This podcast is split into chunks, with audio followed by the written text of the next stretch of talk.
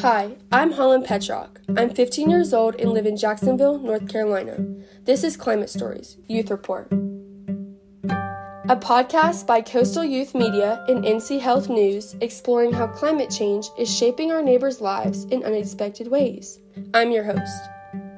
This podcast is produced by eight youth producers living in rural coastal North Carolina. Our region is one of the earliest places in the U.S. to be impacted by climate change. After training with professional North Carolina journalists, we embarked as reporters ourselves. Each episode, you'll hear from different coastal North Carolina youth reporters and their stories. Let's begin. What would you do if you were told your home is slowly but surely disappearing? As we look into the future, there may not be a place called the Outer Banks. It might just be a show on Netflix. The Outer Banks is home to many, including myself, coastal species, and year round tourism. As the sea level rises, causing wetland flooding and destructive erosion to our little sandbar, we never stop to think what is being done to prevent this. That is, until 2014 when the beach nourishment projects first started, here in Dare County. In 2021, $99 million was spent on the Outer Banks projects from Duck to Buxton. Beach nourishment is the process of placing additional sediment to our shorelines to create a wider and higher beach to provide storm protection, create new habitat, and enhance a newer beach. I was given the opportunity to talk with Dr. Paul Paris from the Coastal Studies Institute in Wanchese, North Carolina, to get to know more information about beach nourishment projects that are taking place here in Dare County. What I learned from him is that climate change is an ongoing concern and that we initially do what it takes so our home can survive a few more years. We see that in terms of rising temperatures, and we see that in terms of sea level rise, and we have a lot of data to back all of that up. And in terms of what that is, how that is impacting us, living on the ocean, and for the most part, most of us who live here live within only a few meters of sea level. Uh, it doesn't take much to, to get the water up high during a storm or even some strong wind events to cause a lot of problems here with flooding. With sea level rise increasing and the beach nourishment projects taking place as a positive way to expand the beaches of Dare County and protect beachfront homes, there are other effects that these projects can have on our coastal environment. Some of these negative effects include habitat destruction, disturbance of wildlife, and the part of the beach that undergoes beach nourishment becomes a major construction zone.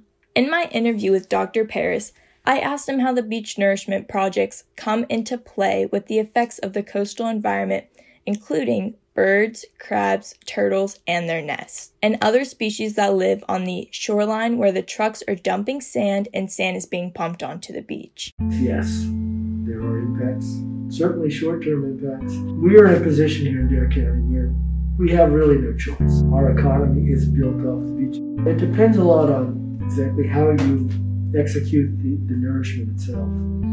If you do things right, we've seen that things can recover, and they do. On the Outer Banks, we keep our beaches protected and clean. At almost every beach access, you will see recycling cans and trash cans. These beach nourishment projects are not the cleanest for our environment, especially on the coastal part where the ocean is located and suffers enough as it is. Trucks filled with heavy sand being brought onto the beaches not only disturbs wildlife and creates habitat destruction, but these trucks run on gas and have oil in them, which can easily cause tire tracks, trash left behind by construction workers, and the large equipment creates a barrier.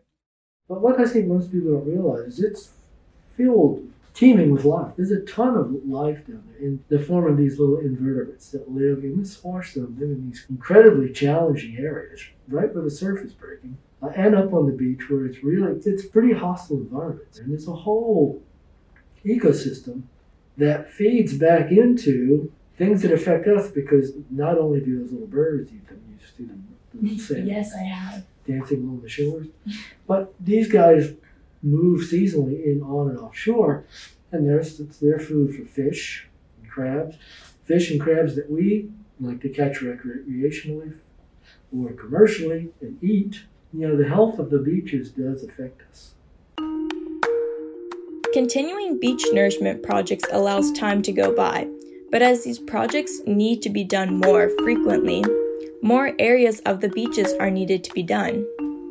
Projects like beach nourishment include the use of raw materials in the form of sand, and to get those materials, going offshore to dredge it up from the ocean is the solution, which then increases cost more.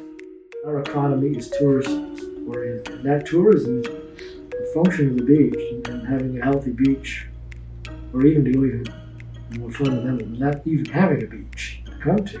Uh, if you take that asset away, people aren't going to come here as much. So we, it's, it's necessary to do it, unfortunately.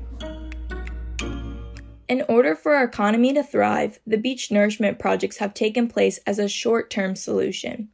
People that live here don't need to move away from their home in search to find a new one, and the protection of the beautiful beachfront homes from becoming waterfront homes. There is also a place for those who vacation on the Outer Banks. Looking into the future, not only myself, but everyone should pay closer attention to how our home is changing due to climate change and solutions on how we can keep our home from disappearing a little longer.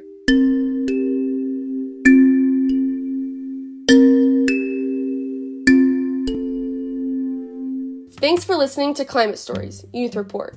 Each episode, our coastal North Carolina youth reporters take you into a story about how climate change is shaping our neighbors' lives in unexpected ways. I'm your host, Holland Petrock. I'm 15 years old and live in Jacksonville, North Carolina. After going through a journalism and podcast training program coached by Coastal Youth Media and NC Health News journalists, our youth reporters produce stories about their home region. This project is funded in part by a grant by North Carolina Sea Grant through the Community Collaborative Research Program. Coming up, another Climate Stories Youth Report episode.